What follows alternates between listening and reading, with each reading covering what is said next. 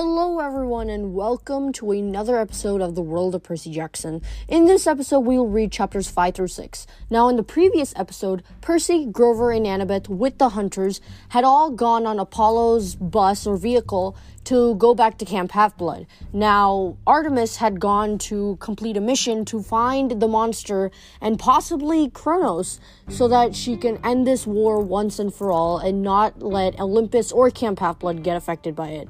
So now we read chapter 5. I place an underwater phone call. I'd never seen Camp Half Blood in winter before, and the snow surprised me. See, the camp has the ultimate magical uh, magic cl- climate control. Nothing gets inside the borders unless the director, Mr. D, wants it to. I thought it would be warm and sunny, but instead the snow had been allowed to fall, fall, fall lightly. Frost covered the chariot track and the strawberry fields. The cabins were decorated with tiny flickering lights, like Christmas lights, except they seemed to be balls of real fire. More lights glowed in the woods, and weirdest of all, a fire flickered in the attic window of the big house, where the oracle dwelt, imprisoned in an old mummified body. I wondered if the spirit of Delphi was roasting marshmallows up there or something. Whoa, Nico said as he climbed off the bus. Is that a climbing wall? Yeah, I said. Why is there lava pouring down on it? Little extra challenge. Come on, I'll introduce you to Chiron. Zoe, have you met? I know Chiron, Zoe said stiffly. Tell him we will be in cabin hate. Hunters, follow me. I'll show you a way, Grover offered. We know the way. Oh, really? It's no trouble. It's easy to get lost here if you don't. He tripped over a canoe and came up still talking. Like my old daddy goat used to say. Come on. Zoe rolled her eyes, but I guess she figured there was no getting rid of Grover. The hunters shouldered their packs and their bows and headed off toward the cabins. As Bianca di Angelo was leaving, she leaned over and whispered something in her brother's ear. She looked at him for an answer, but Nico just scowled and turned away. Take care, sweethearts, Apollo called after the hunters. He winked at me. Watch out for those prophecies, Percy. I'll see you soon. What do you mean? Instead of answering, he hopped back in the bus. Later, Thalia, he called, and uh, be good. He gave her a wicked smile as if he knew something she didn't. Then he closed the doors and revved the engine. I turned aside as the sun chariot took off in a blast of heat. When I looked back, the lake was steaming. A red Maserati soared over the wind, over the woods, glowing brighter and climbing higher until it disappeared in a ray of sunlight. Nico was still looking grumpy. I wondered what his uh, what his sister had told him. Who's Chiron? he asked. I don't have his figurine. Our activities director, I said. He's well, you'll see. If those hunter girls don't like him, Nico grumbled, that's good enough for me. Let's go. The second thing that surprised me about camp was how empty it was. I mean, I knew most half bloods only trained during the summer. Just the year rounders will be here. The ones who didn't have homes to go to, or would get attacked by monsters too much if they left. But there didn't even seem to be many of them, either. I spotted Charles Beckendorf from the Hephaestus cabin, stoking the forge outside the camp armory. The Stoll brothers, Travis and Connor from the Hermes cabin, were picking the lock on the camp store. A few kids from the Ares cabin were having a snowball fight with the wood nymphs at the edge of the forest. That was about it. Even my old rival from the Ares cabin, Clarisse, didn't, didn't seem to be around. The big house was decorated with strings of red and yellow fireballs that warmed the porch but didn't seem to catch anything on fire. Inside, flames crackled in the hearth. The air smelled like hot chocolate. Mr. D, the camp director, and Chiron were playing a quiet game of cards in the parlor.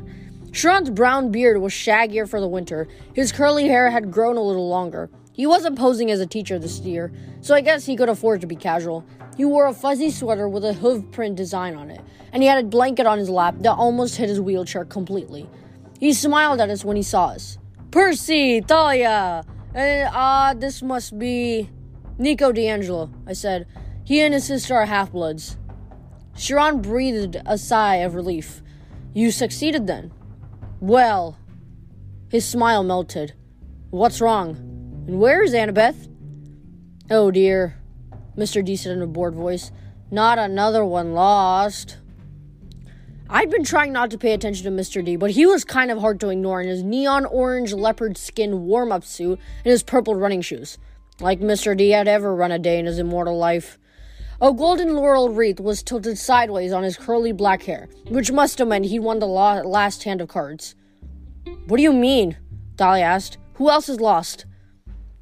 Just then, Grover trotted into the room, grinning like crazy. He had a black eye and a red lines on his face that looked like, like looked like a slap mark. The hunters are all moved in. Chiron frowned. The hunters, eh? I see we have much to talk about. He glanced at Nico.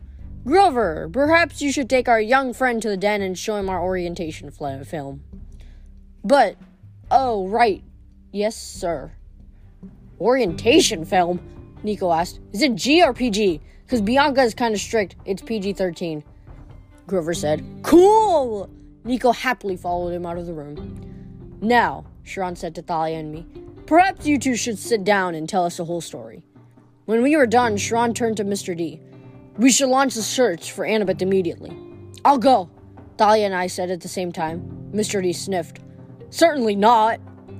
Thalia and I both started complaining, but Mr. D held up his hand. He had that purplish, angry fire in his eyes that usually meant something bad and godly was going to happen if we didn't shut up. From what you have told me, Mr. D said, we have broken even on this escapade. We have, uh, regret- regret- regrettably lost Annie Bell Annabeth I snapped. She'd gone to camp since she was seven, and Mr. D, Mr. and still Mr. D pretended not to know her name.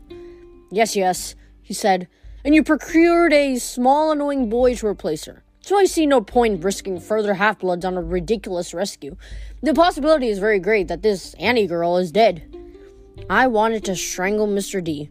It wasn't fair Zeus had sent him here to dry out as camp director for a hundred years. It was meant to be a punishment for Mr. D's bad behavior on Olympus but it ended up being a punishment for all of us. Annabeth may be alive, Chiron said, but I could tell he was having trouble sounding upbeat.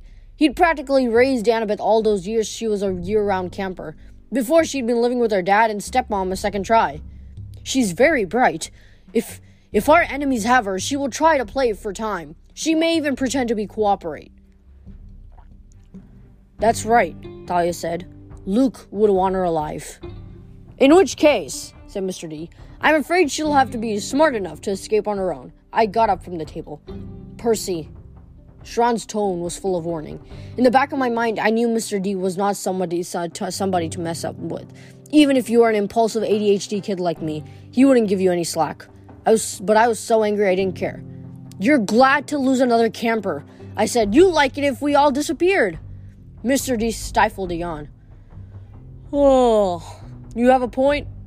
Yeah, I growled. Just because you were sent here as a punishment doesn't mean you have to be a lazy jerk. This is your civilization too. Maybe you could try helping out a little.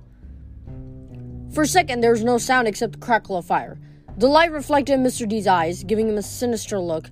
He opened his mouth to say something. Probably a curse. That would blast me to the smithereens. When Nico burst into the room, followed by Grover. So cool! Nico yelled, holding his hands out to Chiron. You're you're a centaur! Chiron managed a nervous smile. Yes, Mr. di Angelo, if you please. Though I prefer to stay in human form in this wheelchair for, uh, first encounters. And whoa! He looked at Mr. D. You're the wine dude? No way! Mr. D turned his eyes away from me and gave Nico a look of loathing. The wine dude? Dionysus, right? Oh, wow, I've got your figurine! my figurine. In my game, Mythomagic, and a holofoil card too. And even though you're you've only got like 500 attack points and everybody think you're the lamest god card, I still think you're I totally think your powers are sweet. Ah. Mr. D seemed truly perplexed, which probably saved my life. Well, that's gratifying. Percy, Chiron said quickly, you and Thalia should go down to the cabins. Inform the campers we'll be playing Capture the Flag tomorrow evening. Capture the flag? I asked. But we don't have enough. It is a tradition, Chiron said. A friendly match whenever the hunters visit. Yeah, Thalia muttered. I bet it's real friendly. Chiron jerked his head toward Mr. D, who was still frowning as Nico talked about how many defense points all the god had, gods had in his game. Run along now, Chiron told us. Oh, right, Thalia said. Come on, Percy. She hauled me out of the big house before Dionysus could remember that he wanted to kill me.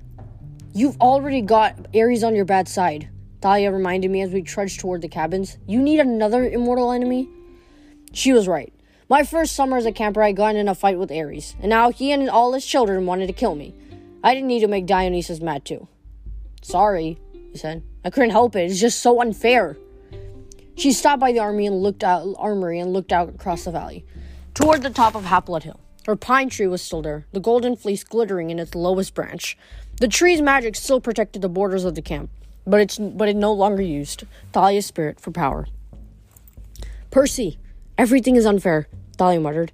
Sometimes I wish she didn't finish, but her tone was so sad I felt sorry for her.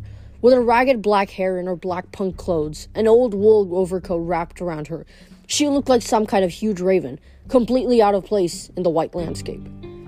We'll get Annabeth back, I promised. I just don't know yet. First, I found out that Luke is lost, she said. Now, Annabeth, don't think like that. You're right. She straightened up. We'll find a way. Over at the basketball court, a few of the hunters were shooting hoops. One of them was arguing with a guy from the Ares cabin. The Ares kid had his hand on his sword, and a hunter girl looked like she was going to exchange her basketball for a bow and arrow any second. I'll break that up, Thalia said. You circulate around the cabins. Tell everybody about capture the flag tomorrow. All right. You should be team captain. No, no, she said. You've been at camp longer. You do it. We can, uh, co captain or something. She looked about as comfortable with that as I felt, but she nodded. As she headed for the court, I said, Hey, Thalia. Yeah? I'm sorry about what happened at Westover. I should have waited for you guys. It's okay, Percy. I probably would have done the same thing. She shifted from foot to foot, like she was trying to decide whether or not to say more. No, you asked about my mom, and I kind of snapped at you. It's just, I went back to find her after seven years, and I found out she died in Los Angeles. She um she was a heavy drinker and apparently she was out driving late one night and about 2 years ago and Thalia blinked hard. I'm sorry. Yeah, well, it's it's not like we were ever close. I ran away when I was 10. Best 2 years of my life were when I was running around with Luke and Annabeth, but still. That's why you had trouble with the sun van. She gave me a weary look. What do you mean? The way you stiffened up. You must have been thinking about your mom not wanting to get behind the wheel. I was sorry I'd said anything. Thalia's expression was dangerously, dangerously close to Zeus's. The one time I'd seen him get angry, like any minute, her eyes would shoot a million volts. Yeah, she muttered. Yeah, that must have been it. She trudged off toward the court, where she, where the Ares camper and the hunter were trying to kill each other with a sword and a basketball. The cabins were the weirdest collection of buildings you've ever seen. Zeus's, Zeus and Hera's were big white columned buildings. Cabins one and two stood in the middle, with five gods, five gods' cabins on the left and five goddess, goddesses' cabins on the right. So they all made a U around the central green and the barbecue hearth. I made the rounds, telling every uh, everybody about the capture the flag. I woke up some Ares' kids from his midnight midday nap, and he yelled at me to go away. When I asked where Clarisse was, he said, "Went on a quest for Chiron, top secret." Is she okay? Haven't heard from her in a month. She's missing in action, like your butt's gonna be if you don't get out of here. I decided to let him go back to sleep. Finally, I got to cabin three, the cabin of Poseidon. It was a low gray building hewn from sea stone, with shells and coral fossils, fossils imprinted in the rock. Inside, it was just as empty as always, except for my bunk. A miniature horn hung on the wall next to my pillow. I took Annabeth's baseball cap out of my backpack and set it on my nightstand. I'd give it to her when I found her, and I would find her. I took off my wristwatch and activated the shield. It creaked noisily as it spiraled out. Dr. Thorn's spikes had dented the brass in a dozen places. One gash kept the shield from opening all the way, so it looked like a pizza with two slices missing. The beautiful metal pictures that my brother had crafted were all banged up. In the picture of me and uh, Annabeth fighting the Hydra, it looked like a meteor had made a crater in my head. I hung the shield on its hook, next to the Minotaur horn, but it was painful to look at now. Maybe Beckendorf from the Hephaestus cabin could fix it for me. He was the best armor smith in the cab- camp. I'd ask him at dinner. I was staring at the shield when I noticed a strange sound water gurgling, and I realized there was something new in the room. At the back of the cabin was a big basin of gray sea rock with a spout like the head of a fish carved in stone. Out of its mouth, mouth burst a stream of water, a saltwater spring that trickled into the pool. The water must have been hot because it sent mist the, into the cold winter air like a sauna. It made the room feel warm and summery, fresh with the smell of the sea. I stepped up to the pool. There was no note attached or anything, but I knew it could only be a gift from Poseidon. I looked into the water and said, Thanks, Dad. The surface rippled. At the bottom of the pool, coins shimmered, a dozen or so golden drachma. I realized what the fountain was for. It was a reminder to keep in touch with my family. I opened the nearest window, and the wintry sunlight made a rainbow in the mist. Then I fished a coin out of the hot water. Iris, O goddess of the rainbow, I said, accept my offering. I tossed a coin into the mist, and it disappeared. Then I realized I didn't know who to contact first. My mom? That would have been the good thing, good son thing to do. But she wouldn't be worried about me yet. She was used to be, uh, me disappearing for days or weeks at a time. My father? It had been way too long, almost two years since I'd actually talked to him. But could you ever send an iris message to a god? I've never tried. Would it make them mad? Like a sales call or something? I hesitated. Then I made up my mind. My mind. Show me Tyson, I requested, at the forges of the Cyclops. The mist shimmered, and the image of my half brother appeared. He was surrounded in fire, which would have been a problem if he weren't a Cyclops. He was bent over an anvil, hammering a red hot sword blade. Sparks flew and flames swirled around his body. There was a marble framed window behind him, and it looked out into onto dark blue water, the bottom of the ocean. Tyson! I yelled. He didn't hear me at first because of the hammering and the roar of the flames. Tyson! He turned, and his one enormous eye widened. He, his face broke into a crooked yellow grin. Percy! He dropped the sword blade and ran at me, trying to give me a hug. The vision blurred, and I instinctively lurched back. Tyson, it's an Iris message. I'm not really here. Oh. He came back into view, looking embarrassed. Oh, I knew that. Yes. How are you? I asked. How's the job? His eye lit up. Love the job. Look. He picked up the hot sword blade with his bare hands. I made this. That's really cool. I wrote my name on it right there. Awesome. Listen, do you talk to Dad much? Tyson's smile faded. Not much. Daddy's busy. He's worried about the war. What do you mean? Tyson sighed. He stuck the sword blade out of the window, where it made a cloud of boiling bubbles. When Tyson brought it back in, the metal was cool. Old sea spirits making trouble. Aeos, Oceanus, those guys. I sort of knew what he was talking about. He meant the immortals who ruled the oceans back in the days of the Titans. Before the Olympians took over, the fact that they were back now, with the Titan Lord Kronos and his allies gaining strength, was not good. Is there anything I can do? I asked. Tyson shook his head sadly. We are arming the mermaids. They need a thousand more swords by tomorrow. He looked at his sword blade and sighed. Old spirits are protecting the bad boat. The Princess Andromeda? I said. Luke's boat? Yes, they make it hard to find, Protect it from daddy's storms, otherwise he would smash it. Smashing it would be good. Tyson perked up as if he'd just had another thought. Annabeth, is she there? Oh, well. My heart felt like a bowling ball. Tyson thought Annabeth was just about the coolest thing since peanut butter, and he seriously loved peanut butter. I didn't have the heart to tell him she was missing. He'd start crying so bad he probably put out his fires. Well, no, she's not here right now. Tell her hello! He beamed. Hello, Annabeth! Okay. I fought back a lump in my throat. I'll do that. And Percy, don't worry about the bad boat. It is going away. What do you mean?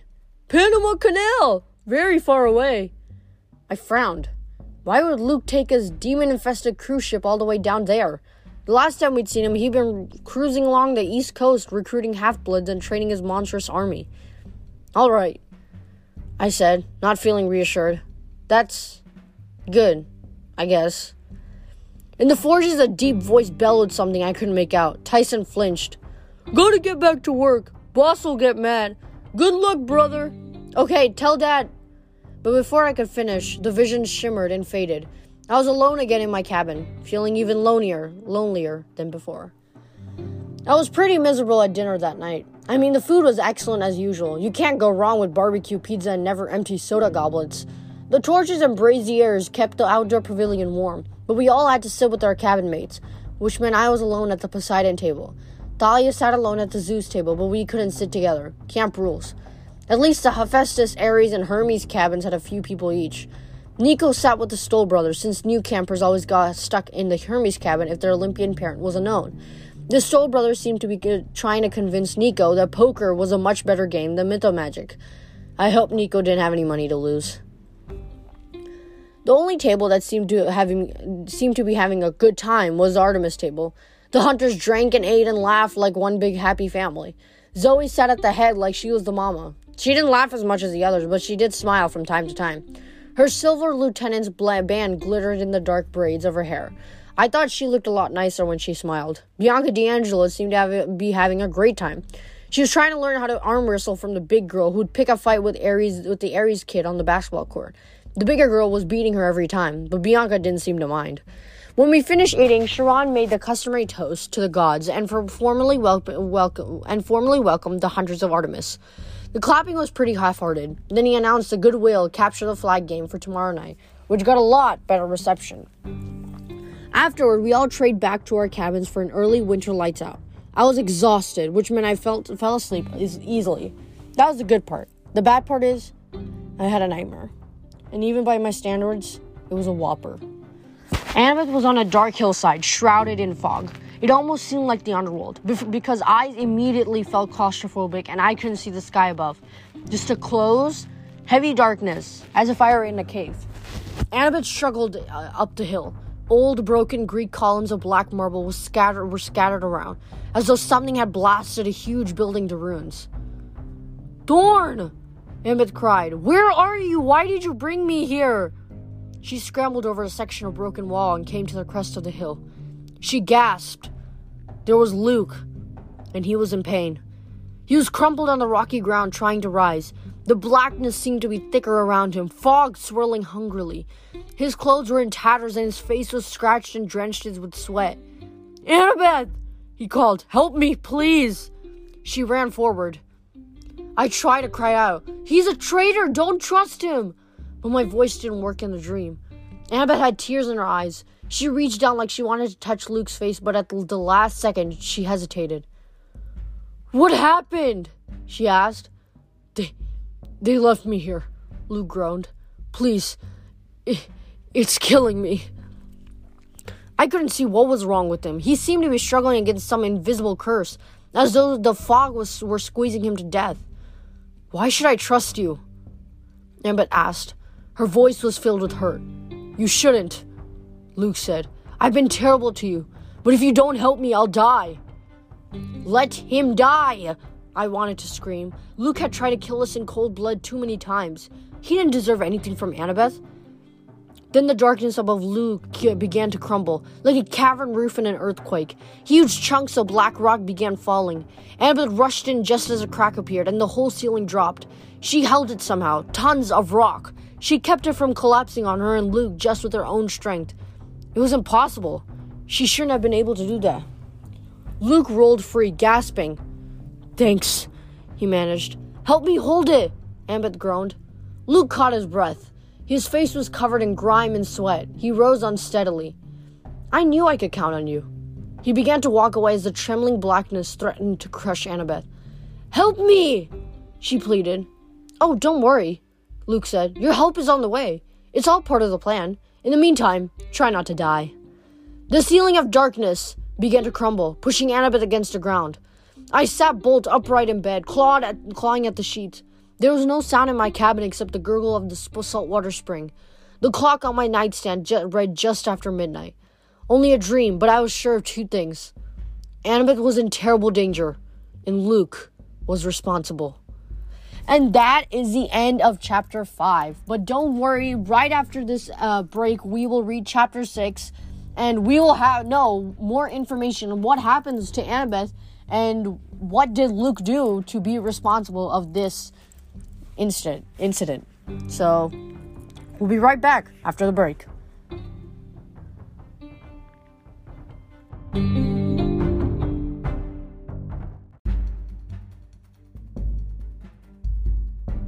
And we are back from the ads, and now we are going to read chapter 6. An old dead friend comes to visit. The next morning after breakfast, I told Grover about my dream. We sat in the meadow watching the satyrs chase the wood nymphs through the snow. The nymphs had promised to kiss the satyrs if they got caught, but they hardly ever did. Usually, the nymph would let the satyr get, get up a full head of steam. Then she'd turn into a snow covered tree, and the poor satyr would slam into it head first and get a pile of snow dumped on him. When I told Grover my nightmare, he started twirling his finger in his shaggy leg fur. A cave ceiling collapsed on her? He asked. Yeah, what the heck does that mean? Grover shook his head. I I don't know. But after what Zoe dreamed, whoa! What do you mean Zoe had a dream like that? I, I, I don't know exactly. About three in the morning, she came to the big house and demanded to talk to Chiron. She looked really panicked. Wait, how do you know this? Grover blushed. It was sort of camped outside the Artemis cabin. What for? Just to be, you know, near them? You're a stalker with hooves. I am not. Anyway, I followed her to the big house and hid in a bush and watched the whole thing. She got real upset when Argus wouldn't let her in. It was kind of a dangerous scene. I tried to imagine that. Argus was the head of security for camp, a big blonde dude with eyes all over his body. He rarely showed himself unless serious something serious was going on. I wouldn't want to place bets on a fight between him and Zoe Nightshade. What did she say? I asked. Grover grimaced. Well, she started talking really old fashioned when she gets upset, so it was kind of hard to understand but something about Artemis being in trouble and needing the hunters. And then she called Argus a boiled brain lout. I think that's a bad thing. And then he called her. Whoa, wait. How could Artemis be in trouble? I, well, finally Chiron came out in his pajamas and his horsetail and curlers, and he wears curlers in his tail? Grover covered his mouth. Sorry, I said. Go on. Well, Zoe said she needed permission to see leave camp immediately. Chiron refused. He reminded Zoe that the hunters were supposed to stay here until they received orders from Artemis. And she said, Grover gulped. She said, How are we gonna get orders from Artemis if Artemis is lost? What do you mean lost? Like she needs directions? No, I think she meant gone. Taken. Kidnapped kidnapped? I try to get my mind around that idea. How would you kidnap an immortal goddess? Is that even possible? Well, yeah, I mean, it happened to Persephone, but she was like the goddess of flowers. Grover look looked offended. Springtime. Whatever. Artemis is a lot more powerful than that. Who could kidnap her? Why? Grover shook his head miserably. I don't know. Kronos? He can't be that powerful already, can he? The last time we'd seen Kronos, he'd been in tiny pieces. Well, we hadn't actually seen him.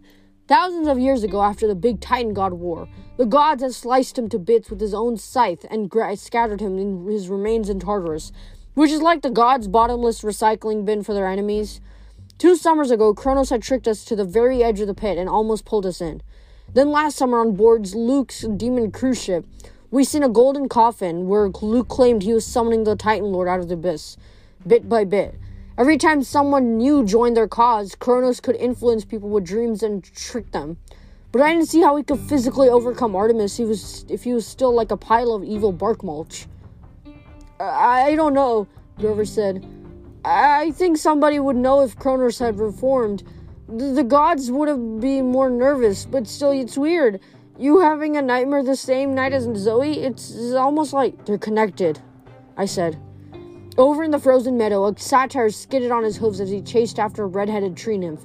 She giggled, giggled and held out her uh, arms as she ran toward her. Pop! She turned into a scotch pine and he kissed the trunk at top speed. Ah, love. Grover, Grover said dreamily. I thought about Zoe's nightmare, which she had only had a few hours after mine. I gotta talk to Zoe. I said.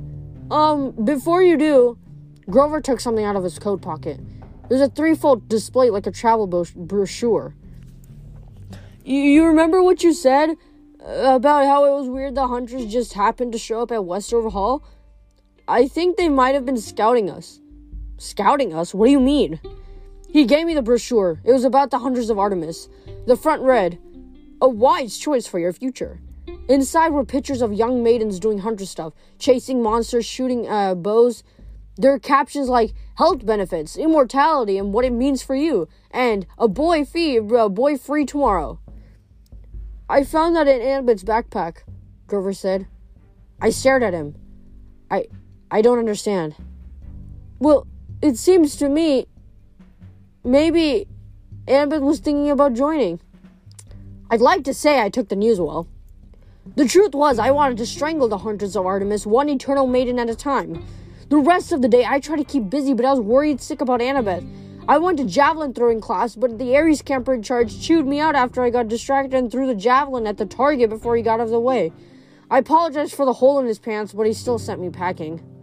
I visited the Pegasus stables, but Selena Beauregard from the Aphrodite cabin was having an argument with one of the hunters, and I decided I'd better not get involved. After that, I sat in the empty chariot stand sands and sulked. Down at the archery field, Chiron was conducting target practice. I knew he'd be the best person to talk to. Maybe he could give me some advice. But something held me back. I had a feeling Chiron would try to protect me, like he always did. He might not tell me everything he knew. I looked the other direction at the top of Half Blood Hill. Mr. D and Argus were feeding the baby dragon that guarded the golden fleece. Then it occurred to me no one would be in the big house. There was someone else, something else I could ask for guidance. My blood was humming in my ears as I ran into the house and took the stairs. I'd only done this once before, and I still had nightmares about it. I opened the trap door and stepped into the attic. The room was dark and dusty and cluttered with junk, just like I remembered. There were shields with monster bites out of them, and swords bent in the shapes of demon, demon heads, and a bunch of taxidermy, like a stuffed harpy and a bright orange python.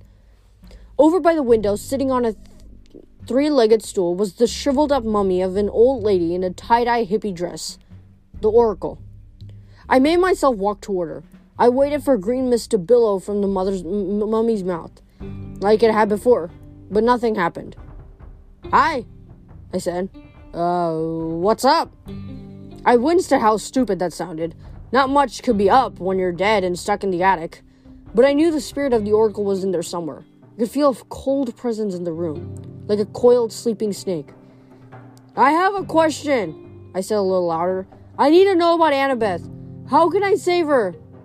No answer. The sun slanted through the dirty attic window, lighting the dust motes dancing in the air. I waited longer, then I got angry. I was being stonewalled by a corpse. All right, I said. Fine, I'll figure it out myself. I turned and bumped into a big table full of souvenirs. It seemed more cluttered than the last time I was here. Heroes stoned and stored all kinds of stuff in the attic. Quest trophies they no, no longer wanted to keep in their cabins, or stuff that held painful memories. I knew Luke had stored a gra- dragon claw somewhere up here, the one that scarred his face. There was a broken sword hilt labeled, This broke and Leroy got killed, 1999. Then I noticed a pink silk scarf with the label attached to it. I picked up the tag and tried to read it.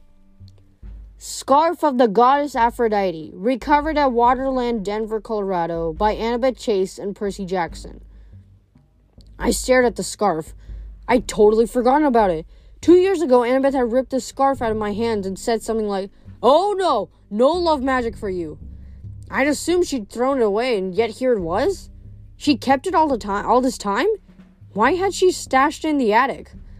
I turned to the mummy. She hadn't moved, but the shadows across her face made it look like she was smiling gruesomely. I dropped the scarf and tried to not run toward the exit. That night after dinner, I was seriously ready to beat the hunters that captured the flag. It was going to be a small game, only 13 hunters, including Bianca di Angelo, and about the same number of campers. Zoe Nightshade looked pretty upset. She kept glancing resentfully at Chiron, like she couldn't believe he was making her do this. The hunter, the other hunters didn't look too happy either. Unlike last night, they weren't laughing or joking around. They just huddled together in the dining pavilion, whispering nervously to each other as they strapped on their armor. Some of them even looked like they'd been crying. I guess Zoe told them about her nightmare.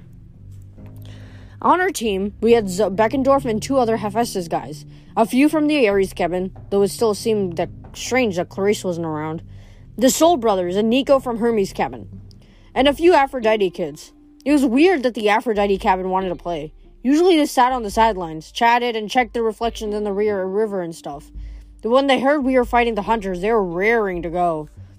I'll show them love is worthless, Selena Beauregard grumbled as she strapped on her armor. I'll pulverize them. That left Thalia and me. I'll take the offense, Thalia volunteered. You take defense. Oh, I hesitated. Because I'd been about to say the same exact same thing, only reversed. Don't you think with your shield and all, you'd be better defense? Thalia already had Aegis on her arm, and even our own teammates were giving her wide berth, trying not to cower before the bronze head of Medusa. Well, I was thinking it would make better offense, Thalia said. Besides, you've had more practice at defense. I wasn't sure if she was teasing me. I had some pretty bad experiences with defense on Capture the Flag. My first year, Annabeth had put me out as a kind of bait, and I had almost been gored to death with spears and killed by a hellhound. Yeah, no problem. I lied. Cool. Thalia turned to help some of the Aphrodite kids who were having trouble suiting up their armor without breaking their nails. Nico di Angelo ran up to me with a big grin on his face. Percy, this is awesome! His blue feathered bronze helmet was falling in his eyes, and his breastplate was about six sizes too big. I wondered if there was any uh, way I looked that ridiculous when I first arrived. Unfortunately, I probably had. Nico lifted his sword with effort. Do we get to kill the other team? Well, no. But the hunters are immortal, right? That's only if they don't fall in battle. Besides, it would be awesome if we just like resurrected as soon as we were killed so we could just keep fighting. And Nico, this is serious. Real swords, these can hurt. He stared at me, a little disappointed, and I realized that I just sounded like my mother. Whoa, not a good sign. I patted Nico on the shoulder. Hey, it's cool. Just follow the team, stay out of Zoe's way, we'll have a blast. Chiron's hoof thundered on the pavilion floor.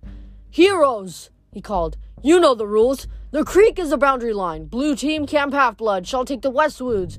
Hunters of Artemis, red team, shall take the Eastwoods. I will serve as referee and battlefield medic. No intentional miming, please. All magic items are allowed. To your positions. Sweet. Nico whispered next to me. What kind of magic items? Do I get one? I was about to break it to him that he didn't when Thalia said, Blue team, follow me. They cheered and followed. I had to run to catch up and tripped over somebody's shield, so I didn't look much like a co captain, more like an idiot. We set out our flag at the top of Zeus's fist. It's this clutter, cluster of boulders in the middle of the Westwoods that, if you look at it just the right way, looks like a huge fist sticking out of the ground. If you look at it from any other side, it looks like a pile of enormous deer droppings. But Chiron wouldn't let us call the place the poop pile, especially after it named after it had been named for Zeus, who doesn't have as much of a sense of humor. Anyway, it was a good place to set the flag. The top boulder was 20 feet tall and really hard to climb, so the flag was clearly visible. Like the rules, it said it had to be, and it didn't matter what the guards were allowed, weren't allowed to stand within 10 yards of it. I set Nico on guard duty with Beckendorf and the Stoll brothers, figuring he'd be safely out of the way. We'll send out a decoy to the left, Thalia told the team. Selena, you lead that. Got it. Take Laurel and Jason. They're good runners. Make a wide arc around the hunters. Attract as many as you can. I'll take the main raiding party around to the right and catch them by surprise. Everybody nodded. It sounded good. And Thalia said it with such confidence you couldn't believe uh, help but believe it'll work. Thalia looked at me. Anything to add, Percy? Um, yeah. Uh, keep sharp on the defense. We got four guards, two scouts. That's not much for a big forest. I'll be roving. Yell if you need help. And don't leave your po- post. Thalia said, unless you see a golden opportunity. I added. Thalia scowled. Just don't leave your post. Right, unless. Percy! She touched my arm and shocked me. I mean, everybody can give static, static shocks in the winter, but when Thalia does, it hurts. I guess it's because her dad is the god of lightning. She's been known to fry off people's eyebrows. Sorry, Thalia said, though she didn't sound particularly sorry. Now, is everybody clear? Everybody nodded. We broke into our smaller groups. groups. The horn sounded and the game began. Selena's group disappeared into the woods on the left. Thalia's group gave it a few seconds, then darted off toward the right. I waited for something to happen. I climbed Zeus's fist and had a good view over the forest. I remembered how the hunters had stormed out of the woods when they fought the manticore, and I was prepared for something like that. When a huge charge that could overwhelm us, but nothing happened. I caught a glimpse of Selena and our two scouts. They ran through a clearing, followed by five of the hunters leading them deep into the woods and away from Thalia. The plan seemed to be working. When I then I spotted another clump of hunters right, heading to the right, bows ready. They must have spotted Thalia. What's happening? Nico demanded, trying to climb up next to me. My mind was racing. Thalia would never get through, but the hunters were divided. With that many on either flank, their center had to be wide open. If I moved fast, I looked at Beckendorf. Can you guys hold the fort? Beckendorf snorted. of course. I'm going in. The Stoll brothers and Nico cheered as I raced toward the boundary line. I was running at top speed and it felt and I felt great. I leaped over the creek into enemy territory. I could see their silver flag up ahead. Only one guard who wasn't even looking in my direction. I heard fighting to my left and right, somewhere in the woods. I had it made. The guard turned at the last minute. It was Bianca di Angelo. Her eyes widened as I slammed into her and she went sprawling in the snow. Sorry! I yelled. I ripped down the silver silk flag from the tree and took it. I was 10 yards away before um, Bianca managed to yell for help. I thought I was home free. Zip! A silvery cord raced through my uh, across my ankles, fastened me to the tree next to me. A tripwire fired from the bow. Before I could even think about stopping, I went down hard, sprawling in the snow. Percy! Thalia yelled off to my light. What are you doing? Before she reached me, an arrow exploded at her feet and a cloud of yellow smoke billowed on, around her team. They started coughing and gagging. I could smell the gas from across the woods, the horrible smell of sulfur. No fair! Thalia gasped. Far arrows are unsportsmanlike. I got up and started running again. Only a few more yards to the creek, and I had the game. More arrows whizzed past my ears. A hundred came out of nowhere and slashed at me with their knife, but I parried and kept running. I kept yelling from our side of the creek. Beckendorf and Nico were running toward me. I thought they were coming to welcome me back, but then I saw them. They were chasing someone. Zoe Nightshade right, racing toward me like a cheetah, dodging campers with no trouble, and she had her flag in her hands. No! I yelled and poured on speed. I was two feet from the water when Zoe bolted across to her own side, slamming me into me for good measure. The hunters cheered as both sides converged on the creek. Chiron appeared out of the woods, looking grim. He had the Stoll brothers on his back, and it looked as if both of them had taken some nasty whacks to the head. Connor Stoll had two arrows sticking out of his helmet like antenna. The hunters win! Chiron announced without pleasure. Then he muttered, for the 50th, 56th time in a row. Perseus Jackson! Thalia yelled, storming toward me. She smelled like rotten eggs, and she was so mad that blue sparks flickered on her armor. Everybody cringed and backed up because of Aegis. It took all my willpower not to cower. What in the name of the gods were you thinking? She bellowed. I balled my fist. I had enough bad stuff. Enough uh, bad stuff happened to me for one day. I didn't need this. I got the flag, Thalia. I shook it in her face. I saw a chance and I took it. I was at their base. Thalia yelled, but the flag was gone. If you hadn't butted in, we would have won. You had too many on you. Oh, so it's my fault? I didn't say that. Arr! Thalia pushed me, and a shock went through my body that blew me backward 10 feet into the water. Some of the campers gasped. A couple of the hunters stifled laughs. Sorry, Thalia said, turning pale. I didn't mean to. Anger roared in my ears. A wave erupted from the creek. From the creek blasting into Thalia's face and dousing her from head to toe. I stood up. Yeah, I growled. I didn't mean to either. Thalia was breathing heavily. Enough, Chiron ordered, but Thalia held out her spear. You want some seaweed brain?